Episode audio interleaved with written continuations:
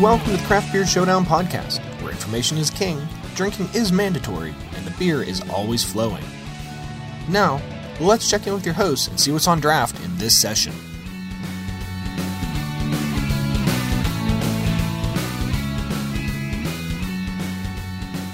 Welcome to the Craft Beer Showdown. This is episode 13. 31. Oh, no, 13. That's 31.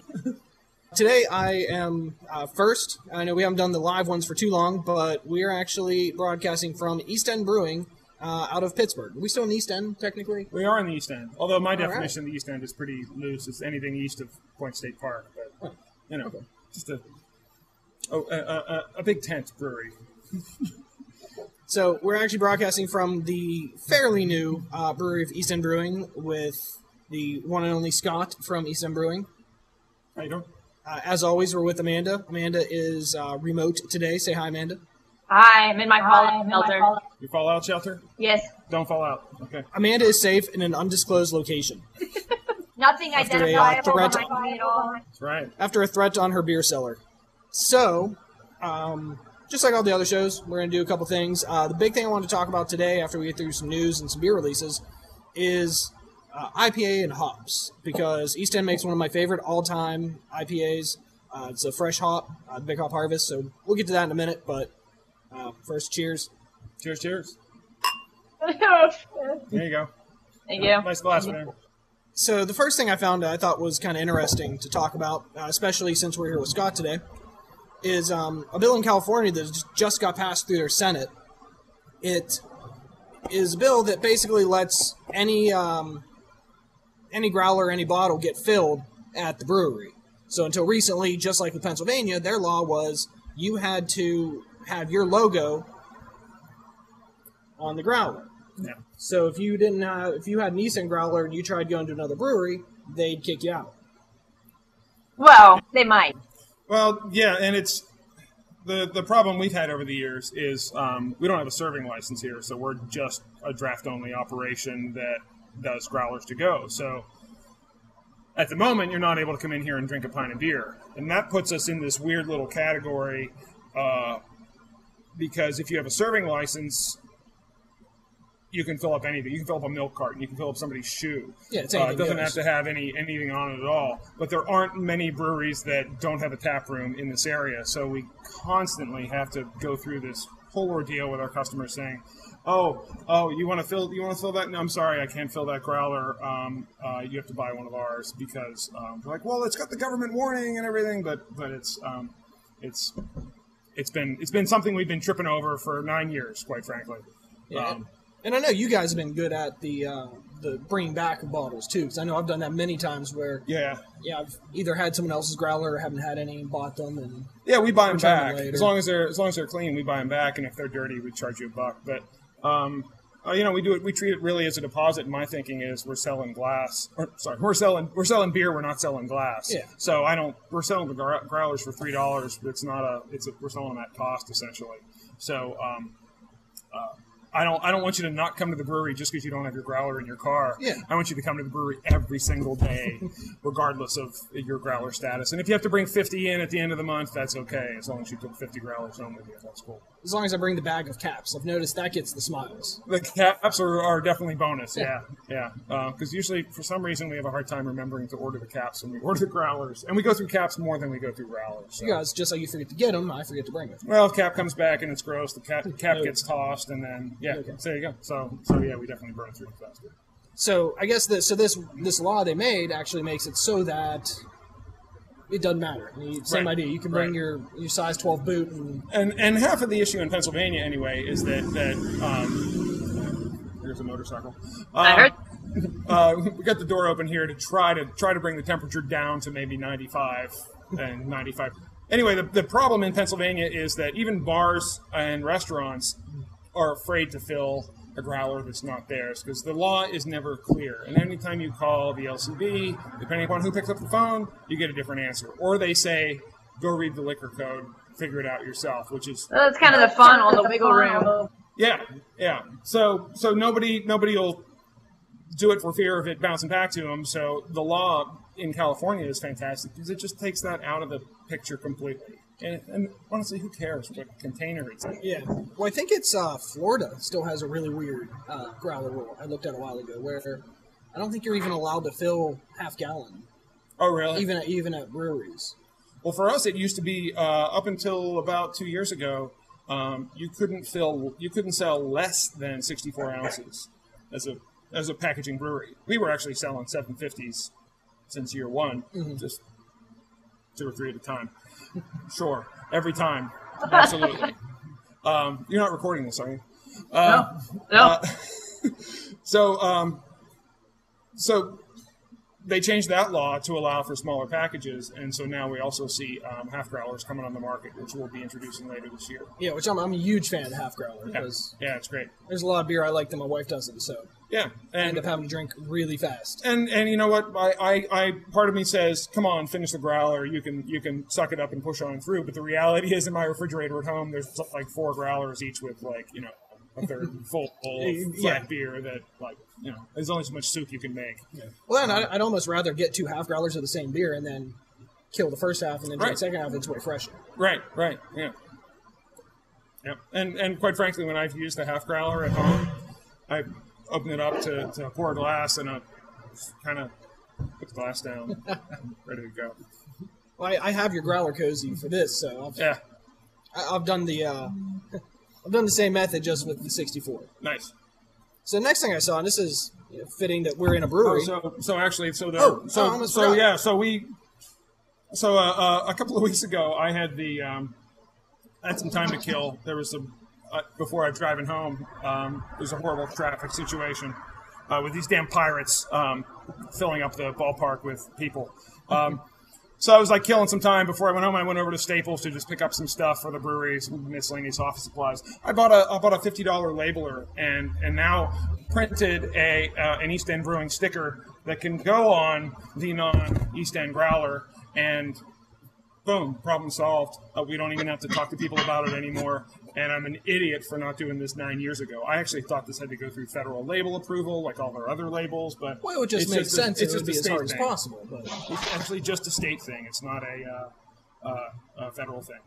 so that just goes to show you that the for as complex as some of the laws are to protect us, Yeah, that some can be literally that simple and just right. A fifty dollar solution and uh, and five minutes on the screen, typing the label up, and boom, it's done. So yeah, I'm an idiot. So now you just need to get with the the other like five local breweries and just get a nice big sticker. just slap cover them all. Well, I'll just use one. You know, well, that's what the Unigrowler thing is all about Yeah. too. And, and apparently, there's uh, another Unigrowler in the making with the uh, PA Brew Tours. Oh, Uh, they're doing a doing a uni as well. Yeah, we actually had them on Yep, a there's the shows Steel ago. City growler. You got to make a noise, I think, for it to show up, right? That's the growler noise. Yeah, Yeah, it's the yeah. universal growler noise. Very nice. Very nice. It was like a Xena growler. Is that That's it? what, Xena warrior growler. Very terrifying. No. No. All right. so so kind of fitting that we're in a brewery today. I found a, an article from a couple days ago that looks like Whole Foods in San Jose, California, is putting a brewery on top of one of their new Whole Foods. Yeah, that's crazy. Um, and not only that, but it's going to generate the whole Whole Foods as a whole, whole as a whole, uh, i- is going to make ninety percent of its own energy. wow. That's that's pretty wild. I mean, it's uh, sunny out there. You can do a lot with solar. Yeah, you've got you got a little more sun in San Jose than you do in Pittsburgh. Yeah. Um, but uh, but still, that's that's stellar. I mean, you know, we we're a we're a near zero waste operation here, and we're now that we're in our own space, we're t- starting to turn our attention towards more energy related um, uh, improvements. But uh, yeah, that's that's crazy. I don't I don't know what they what they planned. Is it all solar? That's a lot of a lot of energy to heat water to come solar.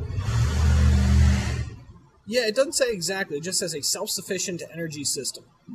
Ninety percent. So I, I'm wondering if the brewery is the It's in the planning stage. content. Yeah, yeah, yeah.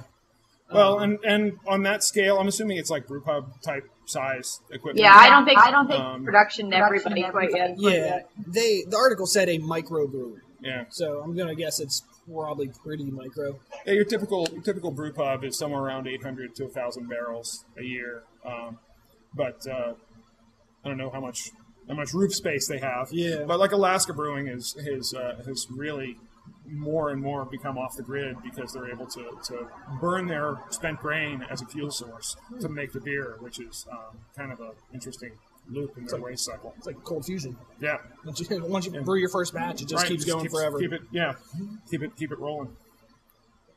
Well, it says here that not only is it going to have a uh, brew pub, but to do all the other stuff like the you know the the brick oven pizza and burritos and basically oh, and they're going to grow their own hops. It's just I don't know how much more of a and not knocking on Whole Foods, but I don't know how much more of a hippie store you can get than ninety percent uh, of your energy made Right. brew pub like you know Yeah, I sushi. all I the can't pizza. imagine they're going to grow all of their own hops, but they're, they they can certainly grow some. Yeah. I mean, Yeah, I was trying I was trying but maybe they could be growing off site some ginormous farm. I have no idea. Farm, I have no idea. Yeah, yeah it, it will take some acreage. I mean, I don't, I don't, I don't have a sense of what our hop usage to acreage. You know, how many acres of, of, are required to keep East End Brewing stocked in hops, but I'm sure that's a number that's attainable. Yeah, Um, be interesting to see. It'll be interesting to see too if they, if that does really well, they might even start brewing for more stores. Yeah, Kind of have like a house brand. Um, well, and uh, you know, we've got a Whole Foods in the Pittsburgh area that serves beer, has a full-on pub inside, yeah, uh, which for you know Pennsylvania residents is like yeah, that's like mind blowing. And the uh, and the one here in uh uh, in East Liberty actually has a big orange sticker on their window, so they are Oh. doing something. They're kind of hush hush about what it is, but my belief is they're sticking a pub in there. Um, that store's doing like three times the volume they predicted it to do, so it's wow. crazy busy. I don't know where they're what they're going to take out.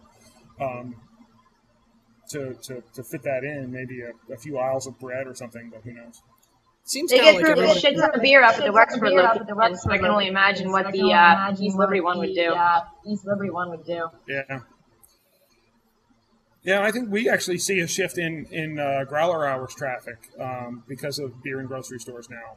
Um, I mean, granted, we got some beer in the Whole Foods store, so that helps. But um, uh, we're finding that our customers are becoming more local, more more regional to the brewery, as opposed to um, you know up in Cranberry. People drive in on the weekends to come here, but they're not as as often because they can get beer near their house now. Luckily, all those people are being replaced by locals that are drinking more, so that's good. And then jerks like me that still drive out here. That's but you know what? There's some there's some that'll still make the journey, and we're happy to uh, to provide the draw. So So the next thing I saw was pretty cool, and it's uh, I've kind of uh, on every show I find a way to sneak this in, but I'm a huge fan of, of canning beer, and just Mm-hmm. Yeah. canning anything. I mean, it's cans are uh, easy, more easy to recycle. Right. I mean, aluminum's harder to make, but yeah, yeah. once there's a it's whole made, yeah, there's a whole school of thought about what goes into the, the aluminum once it's there. But yeah, it's a better package for beer by yeah, far yeah. in my mind. yeah. Uh, so he said, not this doesn't just count beer, but last year Ball Corp, which makes most of the cans, made 2.5 billion cans. Yeah, That's just ridiculous. And they said that that's a huge jump from last year, and mainly because of the craft beer and cans movement. yeah, Um, now, mind you, some of that's not you know not non non beer, non beer but- beverage. Yeah, yeah, Uh, and and I'm sure a good a good chunk of that's probably um, energy drinks and stuff that hasn't Yeah. hasn't been around that long. It's still relatively new and in growth, but. Um, um, but yeah, we're uh, we're moving in that direction. But problem is, we moved into the new space and we got more capacity. Great, we can make more liquid. We can fill more kegs. Well, now we can. Now that we got that covered, we can start looking at canning. Well, guess what? All the liquid brewing capacity has been sucked up, and we're actually more tanks already. Huh. So um, every time that happens, we just push the, the canning out a little further. Um, You might have to go back and look at one of my uh, older shows of the mobile canning. Yeah, actually, I've uh, we've been talking to the We Can guys, and uh, there's some there's uh, actually a mobile bottler as well um, that's uh, covering parts of Pennsylvania. Um, it's a nice solution. I know that uh, um, uh, Lavery does some mobile canning um, at, at their place, or I guess they have someone come in and do the mobile canning. Um, but uh, yeah, it's a nice way. It's a nice way into it. But still, if you don't have enough juice to put inside the package, Whether you can God, I respect, I respect you. It's uh, you, you focus local and you're not overexpanding. expanding. Well, and we're we're we're kind of like growing as fast as we can, and we could hire a bunch of people to do a bunch of stuff, but that's not really our way. Um, so I kind of do stuff myself, right or wrong, and luckily I've got a crew of guys that keeps the beer flowing while I'm distracted by you know whatever shiny object is uh, uh, happening in the background. Ryan's forehead. Ryan's forehead. Plenty of shine to go around. Yeah. I think I win. But you know, it's like they say, it's the quality of the problem, not the quantity. So Yeah, yeah, yeah. running out of beer to sell is a pretty good quality. Yeah, problem. this is this is yeah. Play the violin a little louder. You know, damn, we don't have enough beer. You know, It's a wonderful problem to have. So, um, I, I don't mean to sound like I'm whining, even though I am. So it's kind of opposite of the uh, the growler thing we talked about. But in Arkansas, they just passed a law that see how they worded it. The, Arkansas Be- Arkansas Beverage Control is disallowing single beer container sales less than 16.9 ounces. So basically, you can't go into a bottle shop and buy A roadie, yeah, but you one, know one one to drink on the drive home. Which, yeah, there's there's actually I was talking to a guy yesterday, and he was telling me that was it in Arkansas. There was a place. This was in the in the in the 80s or, or maybe in the 70s. Um, oh, one of our customers, uh, John. Um, he was in Arkansas, and and there's a, a, a drive-through beer place, but it wasn't like drive-through and put the case in the trunk of the car. It was I will pass you my cup through the window like I'm getting like I'm getting a hamburger at a fast food place. I'm gonna go turn that off. I'm gonna put the show on pause for just a second.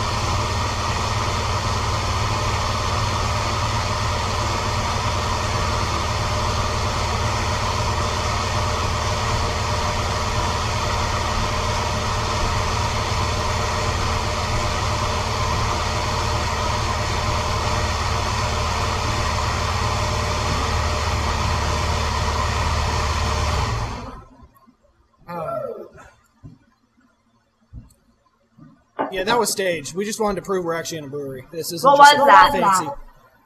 I don't know. We'll find out in a moment.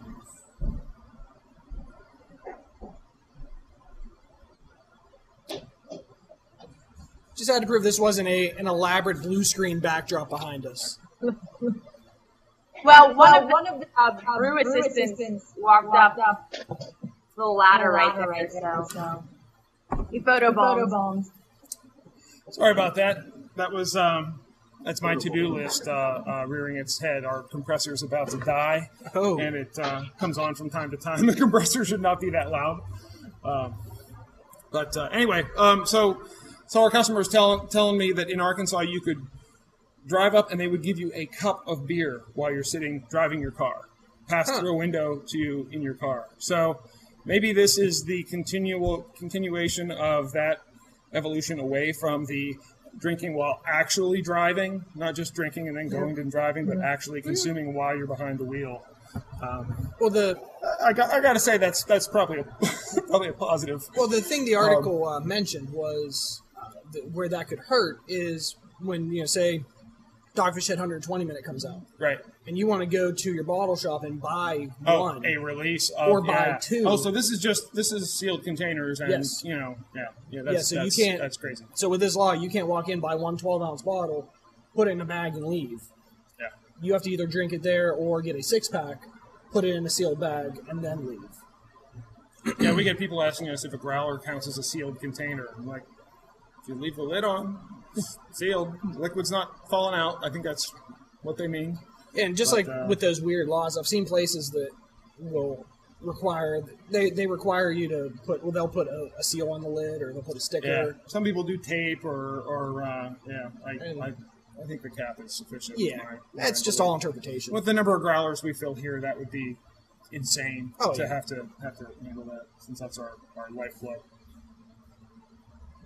Well, next thing I got on my little list here is I thought this was kind of interesting. So, um, there's a lot of gluten-free beers out there, and a lot of them aren't, at least the way that the uh, FDA has changed their rules for gluten-free.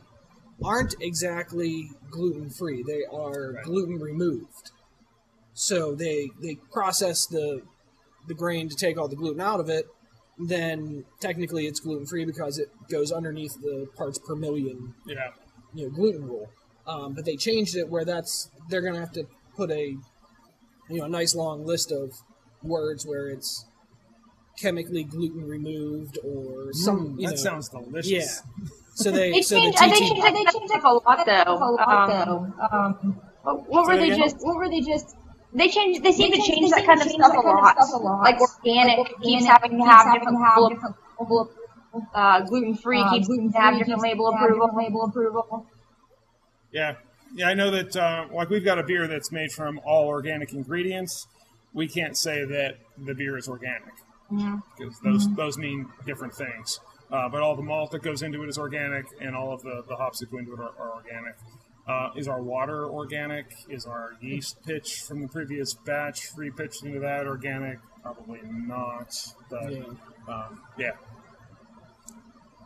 But the, the but the gluten thing is more because it's not. It's in my mind, it's more important because somebody actually can get sick Yeah. if they're Yeah. reading the label, but the upside is they can drink a little bit and see how it is, and then they can hopefully have some identity with that brand and say, all right, well, Joe Blow's brand of gluten-free beer makes me feel this way, and this other brand makes me feel that way, so I will choose accordingly. That's actually how I fill out my my tasting book, my Yeah. tasting log is X beer makes me feel this way. Yeah. And Happy is what I write. just smiley face, frowny all, face. uh, yeah.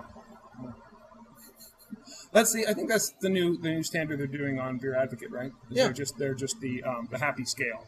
You just it's just an emoticon um, line, and you just pick the the smile that, that, that suits you. and when you go to the discussion board, it's just all the unhappy faces, Right, just the whole way right. down. Actually, I think the discussion boards are all miserable faces. Yeah, okay. Um, That's just in the comments. oh, oh, tipping my hand. And my website's blocked. Uh, damn.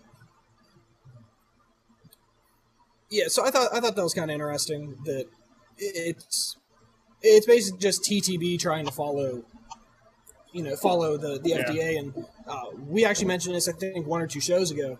Um, there's one guy that approves every label for the TTB, Right, right. just that every day. yep. That's and uh, and his first name is Battle. That sounds kind of like a like a, a warning. Yeah, it's still he's a he's a little adversarial in his nature. I think. Um, has to be a Battle pretty Martin. has to be He's a pretty stressed guy. He's a he's a nice enough guy. He's a bit of an odd duck, as you can imagine a federal you know bureaucrat would be. Battle, if you're listening, hi, Scott from East End. Nice to see. But yeah, I mean Um, that's that's just amazing though because it said he did something like 150,000 beer labels last year or Yeah, something like that. yeah, It's just yeah. Just amazing. Yeah, Like and that, that that says that the, the the regs are uh, so absurd that you have to have like a hyper specialist that has that in his head that can go through and process. This is out. This is in. This is out. You know, I. Uh, I, you know, you they, you submit back back before you could submit them online. We actually had to mail some of ours in. That's how. That's back in my day. When we, you know, you had to, to, to mail it in, and if you put it on uh, the wrong size paper, I forget if legal size or letter size, one was required and one was forbidden. And if it was just on the wrong, stapled to the wrong sheet of paper, it was rejected. And it's like a you know two week cycle to get it mailed back to you. It's just- it's You know what? Likely, Well, likely a government job. It's just government been job. just been for 30 years, for and all he used to have to years, approve and was all he used to have to Bud approve was Coors, Coors Bud Light. Now there's Coors a zillion Light. Right. out there. Now there's Yeah. Overwhelmed out there. Overwhelmed. Yeah, you're um, you're you're chopping out. Is, he, is she chopping out on everybody or just for us? I don't know. We got we got about I don't know two thirds of that. But Yeah, Oh. I I mostly got got the the idea. Oh, got- you did it. you got you did it.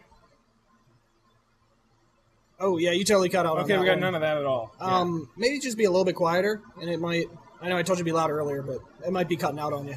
Maybe before you talk, go uh, and then talk. Blah. Every time. Warms it up. There's a little green thing that goes across the bottom, eh? Is that what the uh, like the buffer is that kind of says who's holding the wheel? I think we have some ambient noise here that's still. Yeah, I mean, that might be the thing that might be getting us. Anyway, So, um, yeah, we so we've had we've done many a many a dance with battle over the uh, over the years. Um, some some more ridiculous than others, but uh, uh, it, it, it eventually it all it all pushes through. But you're right, the proliferation of beer labels that the, the, the that department has to handle has got to be just breaking their backs because it's not. I mean, luckily, well, it's not like they get paid per label too, because there's not a filing fee on it. So it's not like they can hire more people because they have you know 200 times more label. Yeah. They just shove more through the poor guy's inbox, I guess. So, uh, last thing to mention, I saved it till the end of the news because fairly, you know, fairly darn sad. The um, Stone actually lost a brewer this week. Uh, had a forklift, uh, crashed a forklift. It fell over on him. Uh, name was Matthew Courtright. So very sad news. It just shows that, you know, I think we forget that brewing can be, you know, it can be a fairly dangerous, you know, fairly dangerous job at times with you know, hundred pound, you know, couple hundred pound bags and you know, enormous vats and just you know, simple simple little things. We, we you know, there's so many ways. Actually, I had a um, uh, a mystery writer contact me through Twitter um, because she was writing a story about somebody being murdered in a brewery, Mhm. and she's like, "Would you? Are you okay to come if I come out and talk about that?" I'm like, "Sure, you know." So uh, she's like, "Well, how would someone die in here?" I'm like, "How much time do you have?" Any number of ways. there's there's you know we can we can do this chemically we can do it with uh with heat or compressed air no oxygen um heavy objects uh or my personal favorite uh, unloading kegs that's how i tend to injure myself um, Yeah. uh, uh, so uh so yeah it's a it's a it's an awful thing to, to, to hear about um, in the industry, and, and my my um, hearts hearts uh, from East End Brewing and thoughts, of course, out to, to um, um, the whole Stone family as, as well as the Brewers family. But uh, it's a wake up call for every small brewer, and you know this is Stone. This is a big a big established brewery Yeah. that no doubt has policies and procedures in place that are way way more thorough than what we have in East End. You know, we, we have certain practices that are like, don't do that. That's dumb. He's saying you're not OSHA satisfied. that's that's the that's the limit of our of our documentation for a lot of things. There's certain things that we actually sit down and write out and say this is what you do and this is what you don't do. But mostly it's you know you bring the new guy in and he rides along with the head brewer and he stays you know under his umbrella until he's ready to to move into certain areas and you don't move into another area until you've had that hands-on tutelage. Now we've got six people at this brewery, so you know we don't have a, a, a corporate safety officer and a, and a training department, Yeah. but but uh, you know for for a brewery that's um, that's as mature and as big as Stone, I'm sure they have those things, and still there's no you know every accident is preventable, but God, it's it's uh, um, it, it it definitely is a very sobering. Um, that's probably a bad pun. Um, um, sobering thought. I'll say it anyway. Uh, Yeah. To think about uh, something like that happening. And we have a forklift. We're actually staring at a forklift right there. So um, as soon as I saw the story, we had sent it out to the guys, and we had some conversation around it and how what can we do to up our game in terms of being safe around here. Yeah. What things can we do and uh, just basic stuff. So I was like, hey, everybody, give me at least one thing that we we should change because there's always something to improve. well, toast to the uh, to making sure things don't happen. down Yeah. I'm all out of beer. So are we ready for some harvest? Maybe. I think so. So that's right. about so that's about everything I had for the beer news. Um, the couple guy, it's I don't know, it's kind of a weird time of year for for really cool beer releases, but a couple ones that I like that are coming out. Um, a lot of Dogfish heads I haven't really liked too much lately, just because they've been a little too intense. Mm-hmm. Like camping, too intense. Solo oh come camping. on! Did you not hear that pun? That's great. No, I can't very well. Very well. Oh, really? Oh, I said I don't like a lot of the dogfish beers because they're just like camping. They're they're too intense. Ah, ah, You, Uh, you were happier before. ah. Yeah. I'm wearing a They'll dog come pick, out with a- like pumpkin shirt. I can't even like get it up there. Getting when they get it up there. I, it's uh, it's so pathetic. I hardly drink anybody else's beer anymore because I'm too busy gazing at my own navel to, to, to look out and taste the beers that are happening in the world. But um, uh, I haven't had a, uh, uh, a, a pumpkin beer of theirs or, or anything from theirs in, uh, in, a, in a good while. What? The pumpkins are out. Are you making a nunkin this year? Nunkin this year. We are, um, and and I think we're gonna we're gonna distribute some of it as well. Uh, Brendan and I were talking about that today. Um, that beer flies out of here. Um, Why don't you and- say what is Nunkin? Yeah, so so um, I people have been pestering us to do a pumpkin beer since excuse me since the since the year that we started, um, and I, I always had a had a problem with um, with pumpkin beers because because they they don't taste like pumpkins. They taste like pumpkin spices, and pumpkin flavor is I- I- really really subtle. So all the efforts that all the brewers go through. We're putting pumpkins in the kettle, we're roasting them in a pizza oven and putting them in the mash, we're dry pumpkining in the tank, we're doing all these, you know, these crazy things with pumpkins to try to get this out, and then it ends up being a beer that's usually kind of big, so it's got a lot of malt character, it's got a decent amount of uh, uh, hopping to it, and also usually a pretty big spice addition. So whatever subtle squash element of that is completely wiped away by all that. So so rather than than than brew a beer and go through all the pumpkin stuff, or or put some token amount of pumpkins in. That's the other thing I see is like you you you, you read about a, a a brewery doing a pumpkin beer, a bigger brewery, and you see how many pounds of pumpkins they put into their you know 200 barrel batch, and kind of do the math on it and go. Wow, so that's like you know two cans of pumpkins in in, in this, or some some like trivial Yeah. amount. It's like, well, what? Just let's be honest with it, and we're not going to put we're going to make a pumpkin beer with absolutely no pumpkins in it, and we're going to call it Nunkin so that everybody can kind of embrace that lie out front, out out in front before uh, um, before we get any further with it. I think So- people want the pumpkin pie flavor. pumpkin I pie. don't even know if the public really thinks about it as the public really getting flavor. they just want to bite into pumpkin Yeah, pie. it's like the idea. They just idea. want to bite into pumpkin pie. Yeah, yeah, and and you know, you put whip, I, I've I've seen it served with whipped cream on top of the beer. I've seen it with like a, a cinnamon sugar around the rim, Yeah, I and, see that one. and I guess it's you Cake. it's what's that? We I I had one with cheesecake literally around the rim of the glass. Really? Ooh, Yep. sounds Yep. Actually, kind of No joke, it was weird. yeah. It doesn't Huh. sound like something. Hey, there's something on this. Can you take? Oh, that back? it was all Yeah, around it was too. All around too. Hey. Um, yeah, that. Uh, I don't know. It, it has its charms. You know, it gets it gets people excited about beer, so it's a good thing. Uh, but um, so so Nunkin for us is uh, um, is our way of making making peace with the absurdity of pumpkin beers. Um, and we've to date only done the beer uh, in house uh, uh, in growler sales. But now that we got well, we had more capacity, um, um, but we once once we're through harvest, we're going to turn our attentions to pumpkin uh, nunkin. Excuse me. Um, we, and of course, we have to wait until the nunkins are in season. You haven't harvested the nunkins yet. Yeah, so there's there is certainly quite a bit of seasonal creep. I think I saw the first pumpkin beers uh, locally made uh, in July, Yeah, end of July. uh, and and uh, I, I I never cease to have my expectations low enough for when the, the somebody wants to be first. You know what? It, that that was a horrible sentence. It made no sense, but you know what I'm talking. Yeah, I think Um, it's just they, eh, you know, one brewery will put it out a week earlier, Right.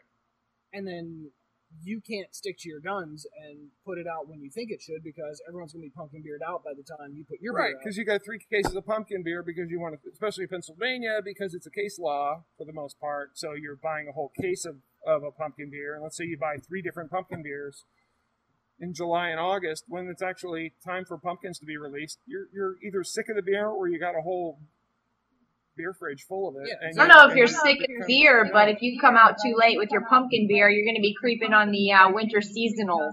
On winter seasonal. Right, right. Yeah, I actually wanted to do a do a beer called Seasonal Creep, um, and uh, put like a creepy guy on it or something. I don't know. Uh, but I guess somebody else already has that. Uh, the, the- the beer that a beer that they brew on uh, February 29th. So at least somebody has it one year out of four. Huh. Um, so, yeah, it's it's absurd. but that kind of hits our pumpkin beer. The Dogfish Head pumpkin; they made it for the Punkin Chunkin. Uh, it's That's one. Of, the uh, catapult uh, uh, pumpkin event they do. yeah. So it, it's one of the few pumpkins I really like. Um, I can't say it's because it's phenomenal or great in any way. Mhm. Just like it. Yeah, well, that's what it's all about. That's Um, what you know. If you're not, if you're drinking a beer you don't like, why are you drinking that beer? Now, one I'm kind of interested for the first time. Uh, uh, Kentucky Brewing is coming out with a pumpkin barrel ale. So they're, they're bourbon barrel ale with pumpkin. I don't know how that'll taste. Uh, Heavy Seas for a number of years has done a bourbon barrel aged pumpkin. Um, Oh, not the heavy on the bourbon. pumpkin. Say that again. You're clipping out. I can't hear you guys After the either. not heavy. How about that? I think that's Can better. anybody hear us? I think that's better. Can our listeners hear us? Yeah, Woo, that's all that one matters. Speak, speak up, listener. Yeah, that's all that matters. Um, I'll But- choke up a little. yeah, isn't that like the uh, the angrier pumpkin or something? Yeah, it's greater pumpkin. Yep. Yeah, it's greater pumpkin. Greater, that's it. Greater pumpkin. Oh, like Um, like the great pumpkin, but greater. Yeah, the unbarrel Well, they aged one. I made the great great. pumpkin too, but the greater was the bourbon barrel aged The one. bourbon barrel aged one.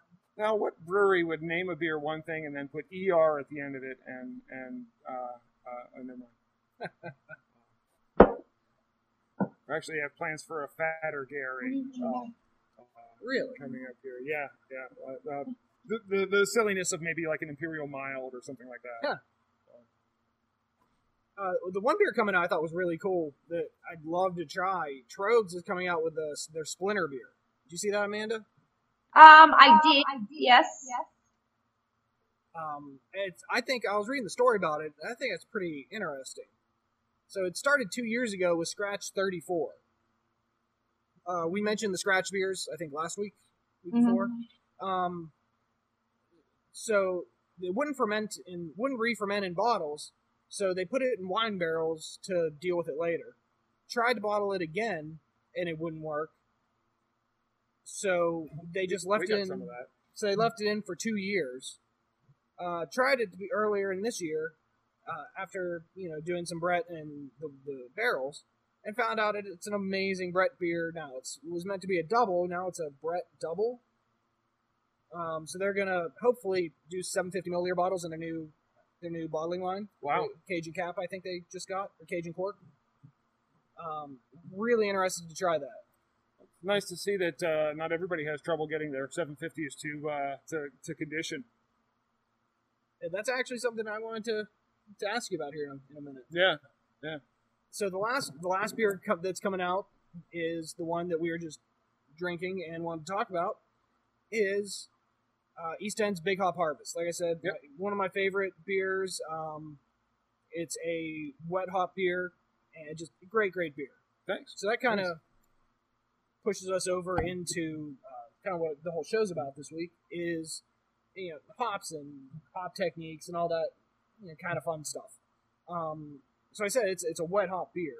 Uh, wet hopping, you know, eh, most people know what that means. It's you know, wet versus dry hopping doesn't just mean it's Right. you know a fresh hop or an unfresh hop. Wet hopping is technically when you get the actual you know these guys the green know, fresh fresh yeah. hop cones and put it in the beer instead of you know pellets or extract or something. Um, Right. And dry hopping is when you put the hops into the fermenter after you brew. So that means technically you can dry hop with wet hops. Right, which is really confusing to the consumer uh, uh, and beer lover out there, um, uh, because people have heard about dry hopping and and people hear the term wet hops and they're just completely confused by the whole by the whole um, notion of it. And actually, can are you able to hit pause on this and uh, we can we can put some in the glasses, or would you like to tap dance around while I uh, uh, pull some beer out of the tank for us? Uh, I think we'll tap dance. All right, get your tap shoes out. So, um, Amanda, while we have a sec, um, do you get any any you know people weird when you do like beer samplings about your you know if you say like it's a dry hop or a wet hop, do they look at you like you're crazy? Um, try not to get too technical in my samplings unless I feel like I'm talking to somebody that you know gives a shit or knows a little bit. Um, if you were to just say dry hopping to the average consumer or just someone wandering by during a sampling, it seems like too much to explain. Yeah, I I kind of agree. I mean, I think it's. I mean, I, th- I think it's useful. I think it's interesting, but then so is trying to explain what a hopback is. And, Right. Yeah. And I'm not trying to say like the average consumer is an idiot or something, but a lot of people that come up to you during a sampling are just passing by to get a free sample and they're more concerned about what it tastes like than how it got to be like that. So yeah, I mean, I've seen a couple people, uh, you know, like bar workers or people, you know, people actually pouring the beer in a bar, get you know, see that listed and they kind of give it a, a funny look. But it's, I almost kind of wish it wasn't dry hop and, and wet hop because it seems like they should be the same thing and they're really not, and it's it's kind of confusing. yeah. Yeah. But you know who your consumer is that wants to hear about it. You know when to bring it up and when not to. So Yeah, that was when I was first learning about beer. That's one of the things that kind of kind of tripped me up. Was I I thought you know when I first started talking about beer that wet hops was using fresh hops and dry hopping was pellets or something. Pellets or something. yeah exactly was actually dried hops. God, where's mine? where's mine? Oh yeah, here. You can have a sip of mine. Virtual. I'm glad I didn't pour it in the keyboard yet again. So what we have here, uh, Scott, why don't you tell us? Yeah, so um, what we do is we brew a uh, Big Hop IPA is our flagship beer, and we brew a slightly stronger version of that um, as we start nearing uh, the hop harvest season.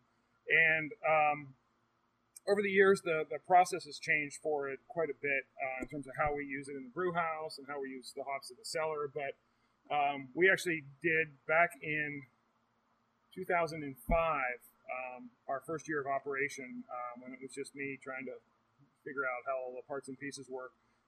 Actually, did a wet hopped beer uh, that first year. Uh, nobody knew what in the hell it was, um, and I'm pretty sure I didn't know what the hell I was doing. Um, I'm not sure much of that has changed, but at least people know what it is now. Um, but um, we don't really have hop fields growing in Pittsburgh. Well, not yet. We're actually working on, on that. But um, we have a, uh, uh, the first year we did it, we got hops shipped from the West Coast. And uh, the hop cones, actually, I should grab more than just these ratty ones here. Um, the hop cones are extremely perishable. It's kind of like leaf lettuce, only more more perishable. Um, so um, for this year's version, um, we stay in close contact with the farmer up in the Finger Lakes region of New York, uh, and we wait for him to give us the call that the hops are ready to be picked, and we basically um, have the, the tank empty and ready to go. We get the call that he's starting to pick, and we start driving. And six hours later, we're there, loading up the car with hops, turn around, um, and drive back and put them straight into a tank. Um, so the, the, the shorter that window is, the better the better things are. Um, uh, and actually, the guys got in with uh, with hops just last night. Um, so we did two hop runs this year. Willamette and Mount Hood hops were ready a little bit early, so that was about two weeks ago. And then yesterday, they just got back from uh, doing the the, uh, uh, the other drive to I think it's Seneca Falls, Seneca Valley, someplace in, in Finger Lakes region. Beautiful area. Um, so they just got in last night with hops. They were exhausted from all the driving, so they didn't get them into the tank until this morning. And what we're tasting here is actually harvest that has had hops on it since like seven or eight o'clock this morning. So um, uh, it's not done yet. It's going to sit on the hops at least until tomorrow, the next day, maybe three days. Or you know, it's always a circulate it and run it around in the hops to see how it is and, and taste it. But so carbonation's a little low on this. Uh, it's got a little bit of a little bit of um, of, a, of a color or foam on it, but um, uh, but the uh, that resinous uh, green quality of the, of the of the hops is already there, even just with a few hours in the tank.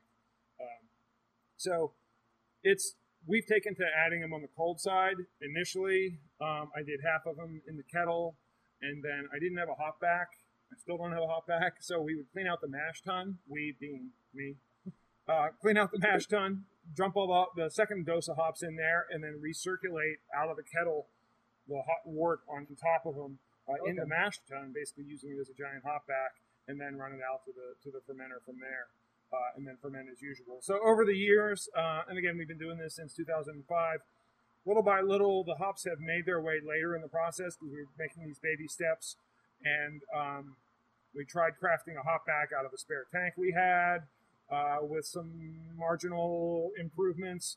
Uh, and then we started seeing really big improvements in the quality of the beer uh, when we started doing more in the in the uh, the fermenter. So we actually took our 15 barrel tank, which is um, I can point to it here. It's that one. Oh, no giggling. That one right there.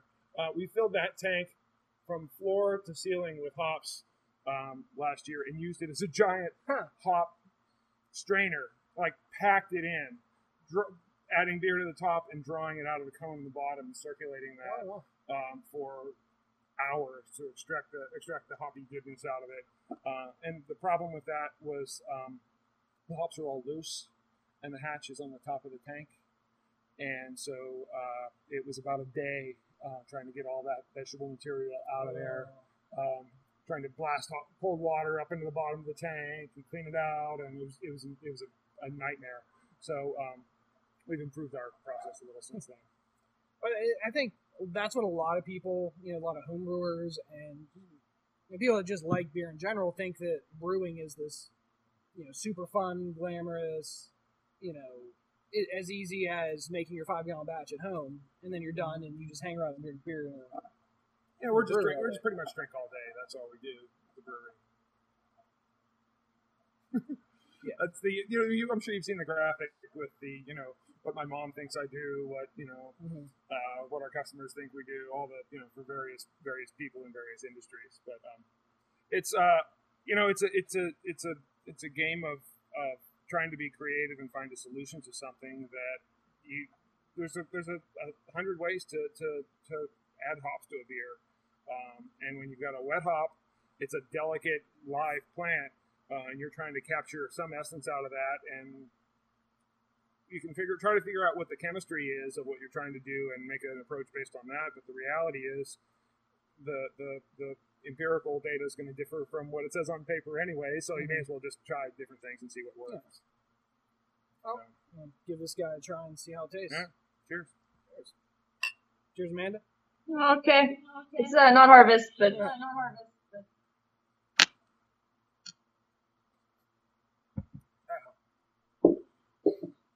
Yeah, it def- definitely has a little bit of a different taste. Yeah, it's got a. a uh, a little bit of resonance quality to it. Actually, I'm Yeah. gonna run and grab a grab some hop cones to, to drop in. This is something you can do at home if you have fresh hop cones. Um, you don't need to dry them out, and you know if you only have like a handful from the plant that you grew in your backyard, um, not enough to make a batch of beer, or you don't know what the bitterness is. Um, this is a great a great use for them. I'll be right back. So, well, Scott's getting that. I don't know. I think I told you this, Amanda. The first time I came to East End uh, Brewing was when they had their old brewery, and I brought my wife with me, and we went in, and it was big hop harvest time.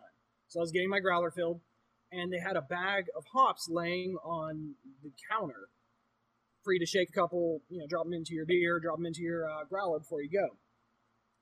And she looked at me all worried, and I, I looked at her. I said, "What's wrong?" And she said, "Is that weed?" and just thought she thought that I just took her to some super shady place. yeah, where everyone was smoking. smoking. Yeah, which now mind you, the the door to East End back then was on an unmarked building on a side street with a keg holding the door open. Still not hundred percent clear down there. Clear down there. Know, so it wasn't. uh I could kind of understand the, you know, the the kind of worry for the first time being there.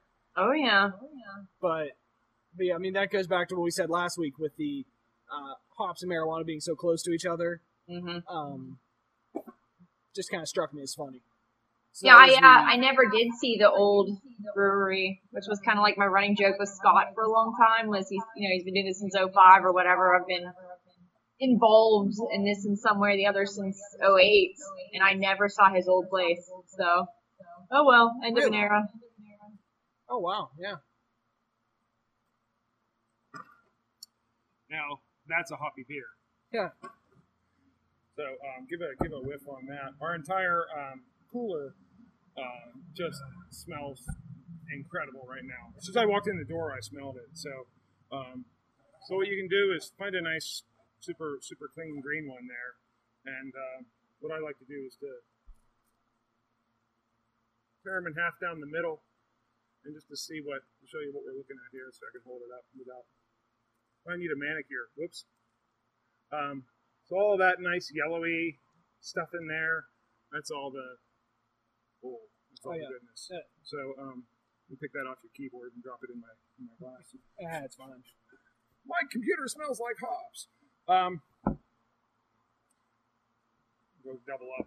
Uh, and if you just have hops at home, you can stick them into a beer, and uh, it'll actually knock it around in there for a half a minute. Will actually up the hoppiness uh, of the beer. Um, you can't really get that from pelletized hops. You can't I was about to ask that. from yeah from from whole leaf hops maybe a little bit but it's not really the same the fact that they're green and uh, i'm trying to get them to drown a little bit um, Yeah, I already get a little bit of a different smell. yeah so um, so yeah it's a nice uh, someone came in here and they're like yeah i can take a, a glass of Miller Lite and drop a hop cone in it and uh, Well, that's like our. Uh, The squirt flavoring. I, I guess if Yeah. that yeah i guess if you need to do that that's you know Well, have you seen the squirt flavoring? for for hoppy beer for hops For or beer. oh no i have not It's- it's not There's like seen the that. IPA and the ale or whatever. Like the Mio. Oh, I- So- yeah, I've seen the. I, I, saw, I read something about it and just kind of like grimaced and. Well, when I see it out, we're buying it and trying it. Well, you know, if you Oh, um, thought if we you were still waiting for a free sample. you know, and and uh, who was it? Uh, um, Ray Ray Daniels. I I he posted something about it and I replied and he said, you know, back in the '90s, uh, that was a really that would have been a really useful thing because there wasn't you couldn't you couldn't find a beer that was decent. You had to like you know it was a major pilgrimage to go to a bar that had a decent hoppy beer on, on tap that was in good shape. But now we live in a in a wonderful world where these these things are, are more readily available, um, and uh, uh, it's kind of it's its time has sort of passed. I think Brian and I decided if we were uh, stuck on like marooned on an island or something, we would take some, and all we had was kegs of Budweiser. Yeah, I think I just you know bring bourbon or something. Maybe. Yeah. just just change the change the tune completely. Or, yeah, maybe if you're on the moon and you know the beer choices on the moon are, are limited, um, might be a good good way for all you astronauts out there tuning into uh, uh, to the podcast. Budweiser above So- the moon. At least the rights to it. so I'll be happy to show it to them. I had They won't a- change the ingredients at all. They won't change the ingredient. They'll keep it right. They'll keep it pure. Yeah. Um, so one more question about the you know fresh hops. Yeah. When you brew with fresh hops, uh, what's the difference between like if you made this beer with pellets? It, what's the the size difference you're looking at, or the weight difference you're looking at? Um, yeah, the the so uh, these are as wet hops. If you're talking poundage, um, they generally weigh four times as much as as dried hops. So whole leaf hops and pellets are more a more compressed version of that because I guess they pull out some of the, the stemmy and leafy stuff on it, so it's a little more concentrated. Um, but uh, yeah, it's roughly a four to one. Um, but the price isn't exactly one fourth.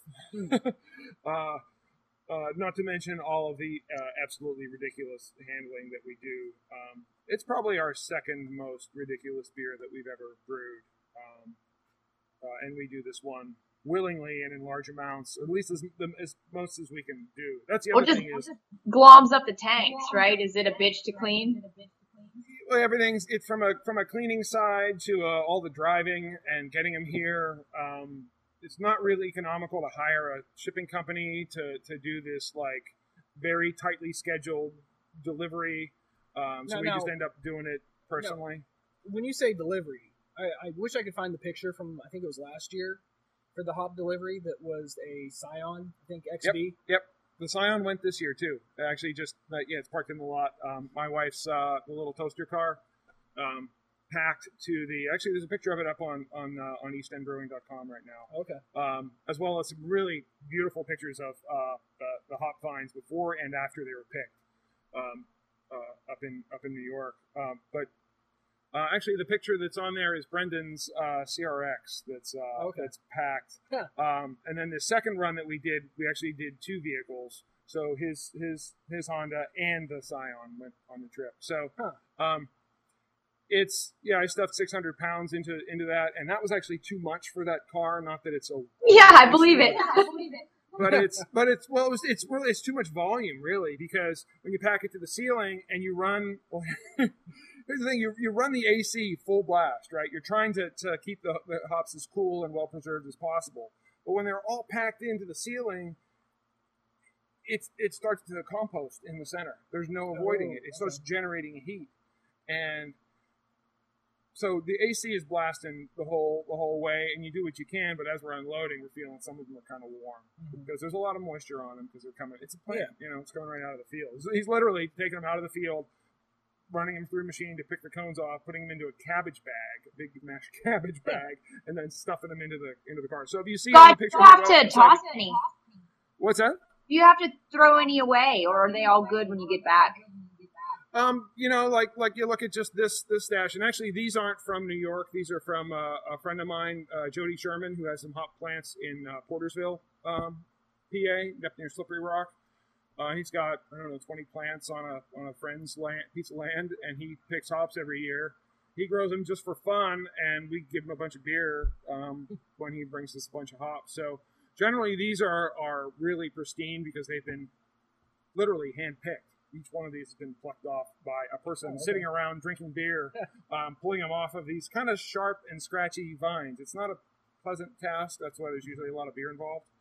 But um, you know, like this one, you know, it's got some some brown bits on it. It's not quite as pristine as uh, as it could be. So you know, you want to be you want to be selective when you're dropping your cone in your glass. Some of them are bigger than others, but they got a little little brown mark on it. Um, but the, the the leaves on the outside of the of the cone are more more what see the signs of wear and tear um, from temperature. It's the stuff inside that really you're you're you're trying to, to, to use and make use of. So you know, if I had my way, I would tear each of them in half and put them in there. But it's Oh, boy. They, they weigh they weigh nothing. So 600 pounds is is a, a giant volume of hops.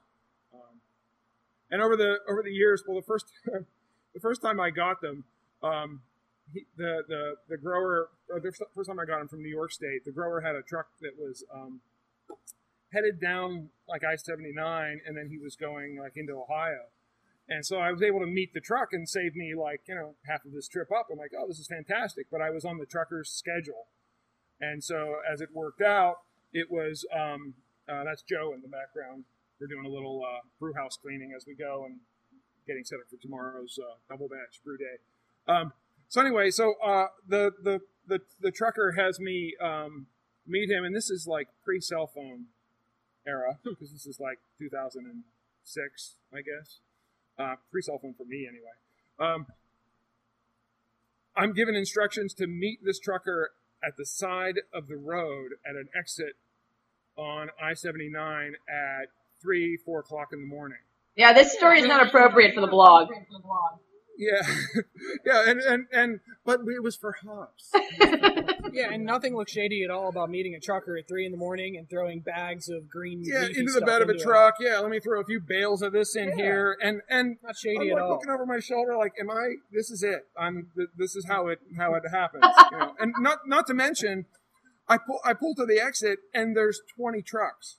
hmm Mm. and they're all like he's like yeah i'll be i'll be pulled over on the side of the road. Well am i going to go start knocking on tr- truckers cabs at 3 a.m going hey buddy got some hops for me pal? Like you know not really how i want to spend my friday night but um somehow he saw me blinked his lights which I was hoping that wasn't like some code, Code. or, you know I don't, I don't know what's going on at the at the truck stop. But um yeah, we met up and backed backed my little pickup against his giant tractor trailer and threw all the hops in, and I was on my way. Uh, but I got to say, putting them putting them in the Scion is better because um, that's my wife's car. Um, so when I turn that turn that car back to her, uh, she'll like drop the kids off at school and then come back home and like, "God, I really want beer. it's like the whole thing. And just when you think that the car is the hop smell has has faded in the car, uh, she turns the air conditioning on Huh. and because it's been like blown through the whole AC system, just filled with hop oils, it just it, it starts it all over again. It's fantastic. Every time I see the pictures of that, I always think, what what would happen if you got pulled over? Mhm. Because I mean, now these ops don't smell amazingly like marijuana, but There's that aspect in large quantities, it. they do get Yeah. just that little hint of it. yeah, I mean, And my- I mean, into an untrained cop, just right? Yeah, it's like a some here's a guy doing a run for the border. At least it's in bags that are marked cabbage, ooh, so you know they don't. makes total sense. Right, right. Your cabbage looks suspicious there, young man. um, yeah, and I mean, my my get out of jail free card was always like um, the car's registered to the brewery, like the the, um, the pickup truck was. But these guys like drove their own cars because they have more capacity than the pickup truck actually has. So, um, yeah, a little a little uh, a little dodgy, to say the least. So, the last thing I wanted to, to mention here, since we're kind of getting near the end, is just a little bit about East End itself. Uh, yeah, I mean, I've been, I've loved you guys for years, uh, but you know, how did you start? How did you decide that you know you wanted to do beer and actually get it going? Um, well, I I uh, I came to came to beer the way a lot of people come to beer these days, which is um, uh, as a home brewer. Um, I was home brewing for about eight or nine years. Um, uh, worked for a big Fortune 500 company. Um, my background is engineering. Uh, lived in some great places, great great beer cities um, around the around the country, Chicago and San Francisco in particular. Um, and uh, I worked for that company for maybe 13 years, and um, kind of got a new job like every two years. And it was, I wasn't one of those guys that said, "I hate my corporate job." It was like I worked with good people, and I and I had interesting work. But I was homebrewing at the time, um, and and we moved back home to Pittsburgh. And I quit that job and took another corporate job that lasted about six weeks. Um, and I said, "Yeah, I'm I'm I'm done. I don't want to I don't want to do this. I've done this before, and quit my job. Um, uh, and uh, started working on a business plan. Um, Oh, and so, as you, a so you quit before. yeah, yeah, that was um, in hindsight. Um, So were you married then? Yep, Oh. yep. Sole sole breadwinner for a family of four. um, uh, and we had some uh, we had some personal savings, which we um, immediately uh, uh, exhausted. Um, and and uh, I, you know, I've always been kind of a cheap guy. um, you know, my my my my parents were more like depression era kids, so like you know, my programming is live on the cheap, and uh, I I found that I really like put the screws to that, and and I. I, I was there was a time when I was doing things with the brewery where I was like saving reusing a hose clamp um, and a piece of tubing that was like rusted and ratty that I could clean it and use it again. It's like how much time I spent chasing like nickels and pennies, uh, walking past you know uh, um, uh, the, the the notion of hey if you make beer sooner you can get money sooner and pay for things, but um, but yeah, it was a different. It was a different, also a different world for beer. You couldn't open your doors and say, "Hey, we're making beer now, and come buy our beer, and we've got growlers on site." Uh, it was our first growler hours. I, I, I, we were selling like you know, three, four growlers of beer. I still remember Oh, the wow. first time after uh, like a month or two into it, somebody came in and bought um, on one day. Uh, a guy bought three growlers. I'm like, man, I got like like 45 bucks in my pocket. I'm gonna go like like buy a frozen burrito, man. I'm gonna live. I'm really really excited about about this, and and it's it's because there wasn't the audience for beer that there that there was today. So, um, but you know what? In in hindsight, I certainly wouldn't probably wouldn't have done it uh, in that sequence. Quit the job and and start start the brewery, uh, but um, it certainly is motivating and uh, uh, lights the fire where you need to make it happen. My, my notion was never to be a place where people came anyway. My, my notion was to be a, a production brewery that had beer on tap in bars and restaurants around town. And then I discovered when people kept coming to the brewery, um, and all I could offer them was a keg, which is more of a commitment than the average beer drinker is after on a Saturday afternoon. Um, uh, once I discovered I could do growlers, it sort of changed everything. So yeah, so fast forward to a couple years ago. Yep. Uh, 100% maxed out your old brewery. Right. Yeah. For the first time uh, in our history, um, we had zero growth uh, because uh, the building couldn't make any more beer. We could we didn't have any room for any more tanks, and adding bodies wouldn't have helped. We just it was fermentation space.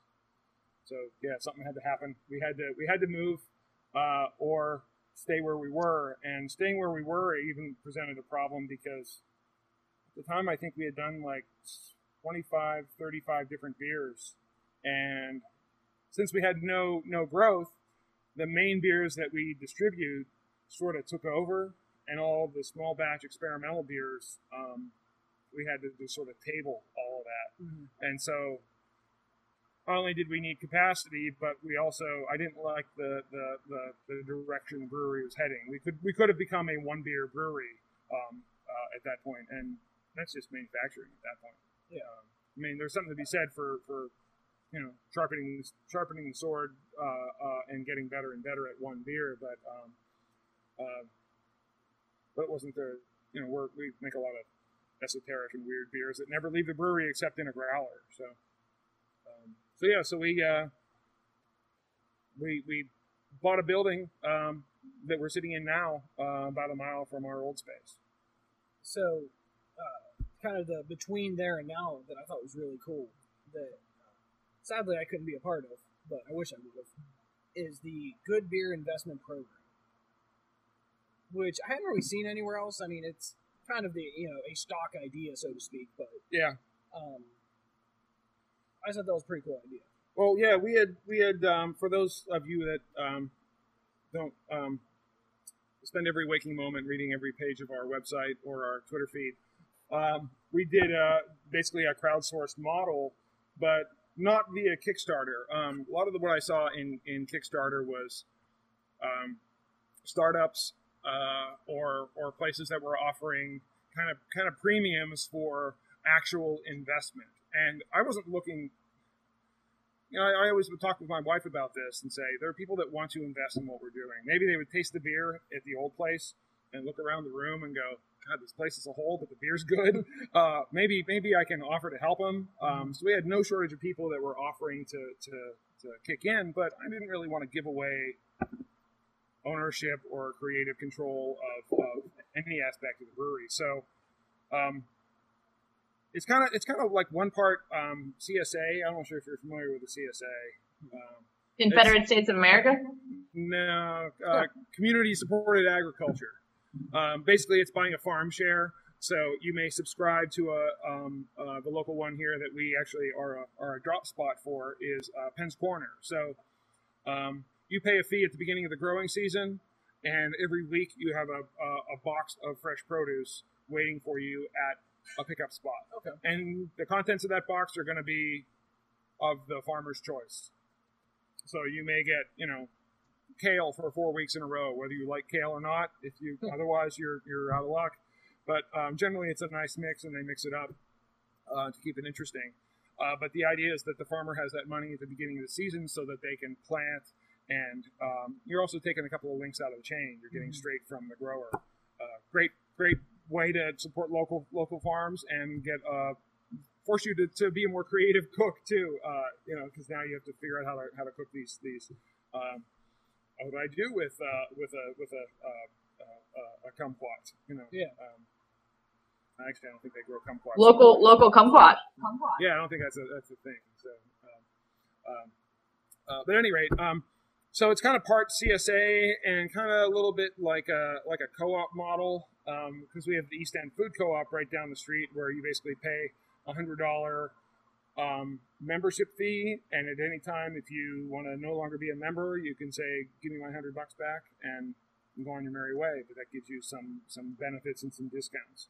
Um, so ours was basically um, we did thousand dollar shares, and uh, people were purchasing um, essentially gift certificates, uh, buying futures. Uh, so here's a thousand dollars um, that I'm going to get back. We actually printed money, beer money, up, um, which required some counter counterfeit proofing uh, or count, counterfeit measures on it. Um, and so people had these vouchers that they could come and spend to buy spend on anything that we that we that we sell t-shirts hats beer of course uh, kegs what have you um, and uh, and if after three years um, you haven't used your thousand dollars of vouchers um, we'll cut you a check and buy them back from you Um, so the idea is it's really a bridge loan. Um, we're not we're not giving you a discount on the on the beer that you're buying or or the credit that you're buying. We're just really asking for uh, some working capital to help us make this this leap because we're essentially we're digging a hole for ourselves and then we, we know we're going to be able to climb back out of it with um, with more production, bigger bigger shinier things um, uh, in place. And, So and- and of course you get a you know a T-shirt. Uh, Oh, name on the wall. oh, there's a T-shirt. I know there's Yeah, T-shirt. there's T-shirts involved. Yeah, there's always a T-shirt. See- a T-shirt. the thing I liked was I- I've seen a lot of your releases lately. Yeah. Have been the started off like the first hour or two of the release. or The first day was Right.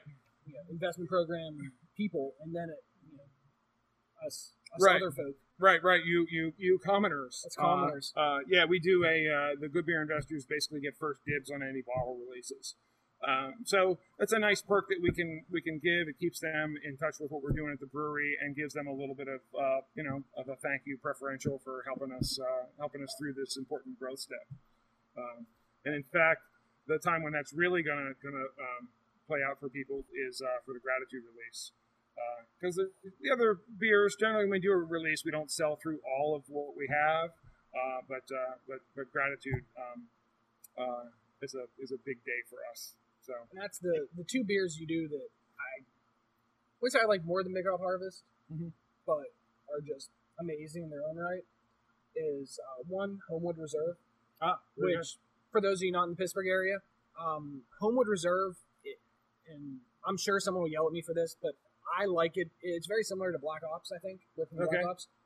I like it better than Black Ops. Hmm. So I'm good. call me haven't had- crazy, I haven't, had. I, I haven't had enough black ops to know um, um, I do I will say that this version of Homewood Reserve is the best that we've done uh, of the previous years we're learning a little bit more of how to handle the barrel and, and we got more we got more everything Yeah. here It's- Is that in house right now for purchase? Uh, we have uh, sold through the last of the bottles of it, um, but we do have some draft that's going to be uh, actually running through the scene here um, to a couple of select draft spots, uh, as we like to say, around town. Um, I might have to find those select draft spots and, Yeah, get, a, get a growler. and and you know what? It'll it'll pop in periodically because we've got about nine kegs of it that are stashed in the walk-in. That um, when we have a gap in our lineup, it's a beer that that keeps well, so we'll use that. Hey, we have a we have a, a two-week break until this next beer is going to be ready. Run the Homewood Reserve, and people are like, "Oh, I can get a whole growler of it! Fantastic!" Um, so it's it's it's fun to have have those to, to sort of surprise people when they come in because I, I you know we like our customers to come in every week or two and, and always find something that's gonna gonna excite them. So And then the other beer is, like you mentioned, uh, Gratitude. So yes, yes, uh, Gratitude is a barley wine. it um, is. And I brought a prop while I was upstairs shutting off the loudest compressor in the world. Um, move the, uh, the, the other. So a yearly release barley wine. Uh, if you notice the color on it, the color and the bird change every year too, right? Right. Yeah, we do a, a, a brand new label um, for it every year. Um, and we've started out with. Uh, actually, I should have brought the old. I've got vintage stuff from all the, the, the years we've done before. Uh, we started out with a, a, a big badass looking pro on here uh, and red wax, and it had gratitude written in red across the top. And we did that first release, and the well, we'll talk about the label and some of the other more ridiculous aspects of the package. But um, we, and this is we being myself and my wife and anybody else who would listen to me talk, decided that hey, you know what, red. Maybe we, we did this kind of as a thank you beer for the, the end of our first year. We survived the first year of operation. Um, and I had never brewed a barley wine before. Actually, it was the very first time I had ever brewed barley wine was on the commercial system. It was a 20 hour brew day. Um, uh, I'm a little emotionally scarred from it, but it's been seven, seven, eight years, nine years. I'm almost, almost through the therapy. Um, so, uh, anyway, uh, we decided that red was uh, a great place to start, and well, let's do Roy G. Biv right through the spectrum.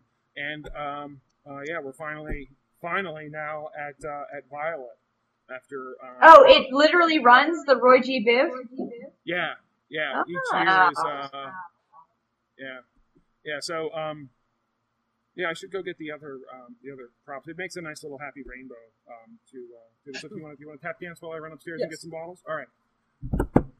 So, so while Scott is off, uh, one of the cool things about the bottle is Uh, I don't know if it really goes through in the camera well, but you can see the wrinkles. Uh, it's a hand labeled, and by labeled I mean the entire bottle is wrapped.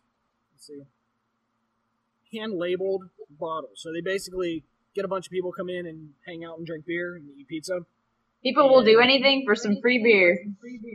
Free beer and free T-shirts. Yeah. Uh, so they so they wrap the bottles and glue them, and uh, you know I'll, we'll ask Scott about his incident with glue uh, for this last bottling that got some got him some weird looks from people. They so you know they paint the bottles, wrap them, uh, seal them, yeah, I kind of wish I'd known about them years before, so I could have started a collection of them, just like every every beer that's. you I, know, I didn't know the thing about the Roy G. Biv. That's a lot easier to know what you're dealing with now. Yeah, it's pretty for for what fortuitous. Yes. yeah, Fortuitous? That that the red was the first. Yeah, completely accidental. Speaking of accidental, I'm really glad I didn't brought these down in my arms like an idiot. Yeah. Um, Oh, hey, the the red's gone. oh, it's gone already. It Oh. disappeared. Where did that go? Now, Scott, I'm, I'm sure you have, but have you done a vertical? Have you tasted them side by side? Um, I haven't gone through and and I've had I've had some of the older ones recently. I had an 06. Wait a minute, I'm missing a I got my green here. Groovy. All right.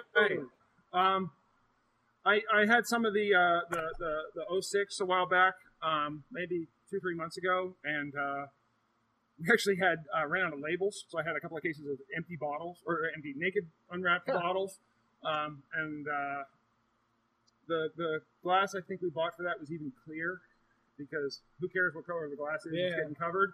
Um, but those were like really light sensitive because there's no protection at all. Uh, but it wasn't skunky and uh, um, it was tasting fantastic. I was really really happy with it. Um, some of the draft stuff that shows up, like at the Barley Wine Festival, uh, the kegs I'm finding aren't keeping as well as the um, as the bottles are. Um, and I think it's just there's well, the kegs aren't necessarily kept cold uh, all the time, and um, it's not as there's a, there's a lot that can go wrong in a keg. There's a lot more places for things to hide. Um, I've had some of the 06 that was in a keg that I had a Brettanomyces character at the Barley Wine Festival, and it was like it was foaming and crazy and an interesting beer, but so far away from what went in the keg Yeah. because there's a lot of residual sugar for it to for it to work on. But but yeah, it's been a uh, it's been a um, uh, an interesting evolution of this over the over time. And the biggest problem I have is telling the difference between blue and indigo. Yeah. Um, but uh, this one's the indigo. One's the. And it's got a blue jay on it, so I kind of you know. and I Ah, think this is an indigo bunting. If there's like bird people. Well, the indigo looks a lot more purple over the computer screen. Yeah, and then and then of course the very purple, you know. So we wanted the violet to be like extremely violet, and that's like a. I used to know what all the birds are. I don't anymore. Um, So I some and birds flying around here. So and this is part question from me because I didn't see the whole story. Yeah. But uh, what happened with this year's gratitude?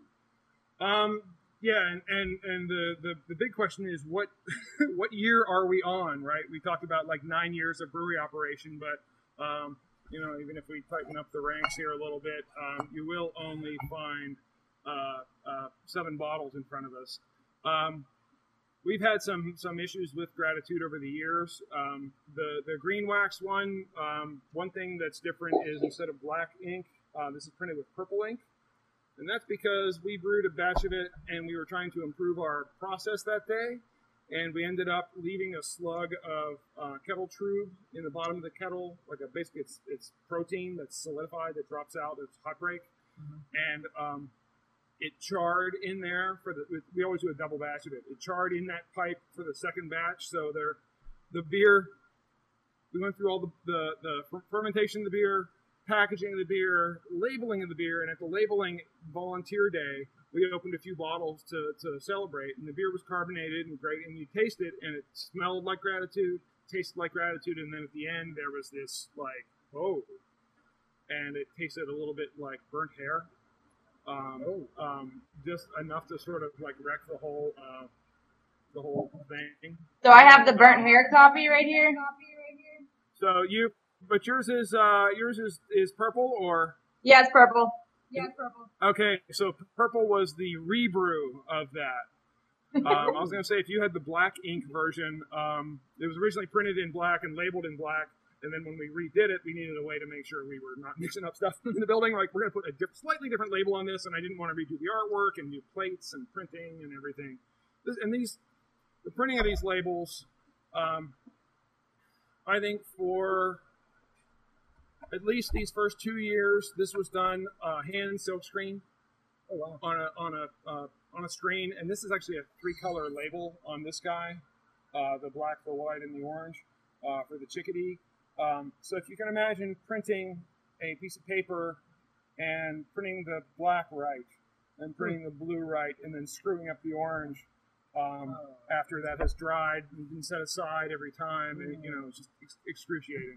Uh, and in fact, the first year. Um, uh, part combination of my cheapness and also um, uh, an insane commitment to uh, to reuse. Um, this label, you see, it looks a little different than the others. This is actually a grain bag that was cut down. Um, Oh really? um, and printed on. So uh, Briess Briess malt, which we actually use different different malts now, but um, but yeah, that's actually a grain bag. That's and some of them you can see the Briess name coming through from the back uh, of it. But the label gets wheat pasted onto the bottle. It's about a five minute process to put the label on the bottle, and then it has to sit and dry for a few days, and then turn upside down so the bottom can dry for a few days, and then they get dipped in wax, and then they all get um, signed and numbered uh, by me um, before they're ready to go. So, so we still have the black wax version of this, and it uh, we're gonna we're gonna release it at this year's gratitude because that flavor has aged. I won't say it's aged out, but it's certainly aged down. But we'll have tasters of it so people can see what they're getting into. Um, but we're, we're just, I'm tired of looking at it, and and I can't throw it away because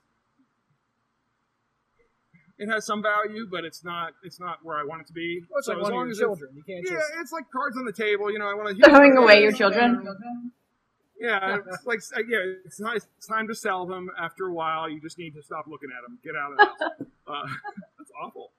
Um, uh, and then and then for this year's uh, version, we actually there there are two um, two if you if you can imagine two uh, ghost bottle spaces in here.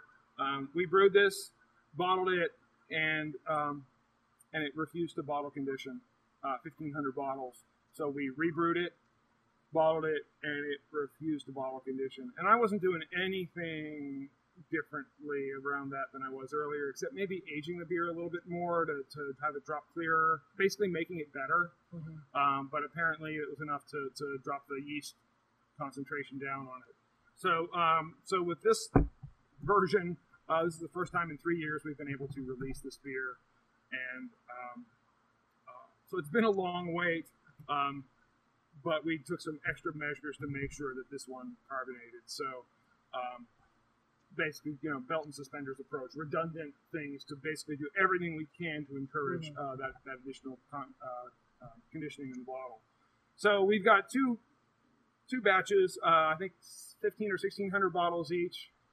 The numbers are all up on the website um, of uh, of flat gratitude that we've uh, come to affectionately refer to as flatitude Flatitude, Um, and we'll be uh, we'll be actually releasing Flatitude because we've had people say, "Hey, I want to buy a couple of cases and stick them in a corny keg and juice them up and have have your barley wine on tap at my house." Yeah. and that sounds sounds great to me.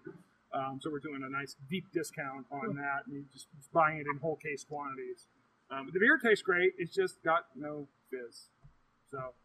Um, so yeah, that's the uh, the saga. And then for this year's release, we're doing something different uh, than we have in the past in that we are selling all of our back stock. Oh.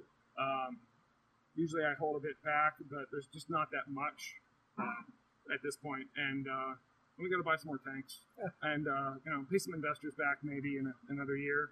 And uh, better to better to, to um, have somebody else have it in their hands. Also, I mean the O5 is tasting great now. I don't know how much longer uh, it's going to be going to be tasting great. So let's put it let's put it out there um, for uh, for for people to have, and they can make that decision rather than me sitting on it for too long and like, hey, great, I got a bunch of barley wine that's past its prime. Who wants some? You know, so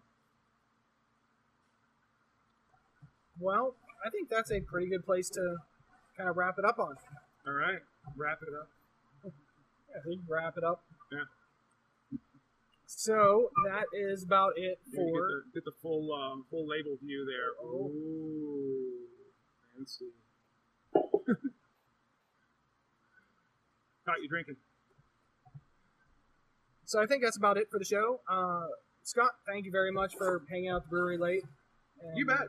you know, drinking with me and talking some beer. Yeah, thanks Much for um, thanks for uh, suffering through the, the heat and humidity here, and uh, uh, hopefully there's enough uh, cold beverage to uh, help you weather the storm. Yeah, I think everyone who wants to open their own brewery should have to hang out for a couple days in a production brewery just to see Yeah, it's not the what it is like. air conditioned. Uh, uh, you know what though? It's it's there's there's no uh, there's no there's no better life in my mind. I couldn't couldn't be happier. Uh, couldn't imagine a different life and, and my former life. Um, working for the man was uh, was what it was, but uh, it's another lifetime ago. I can't even can't even remember.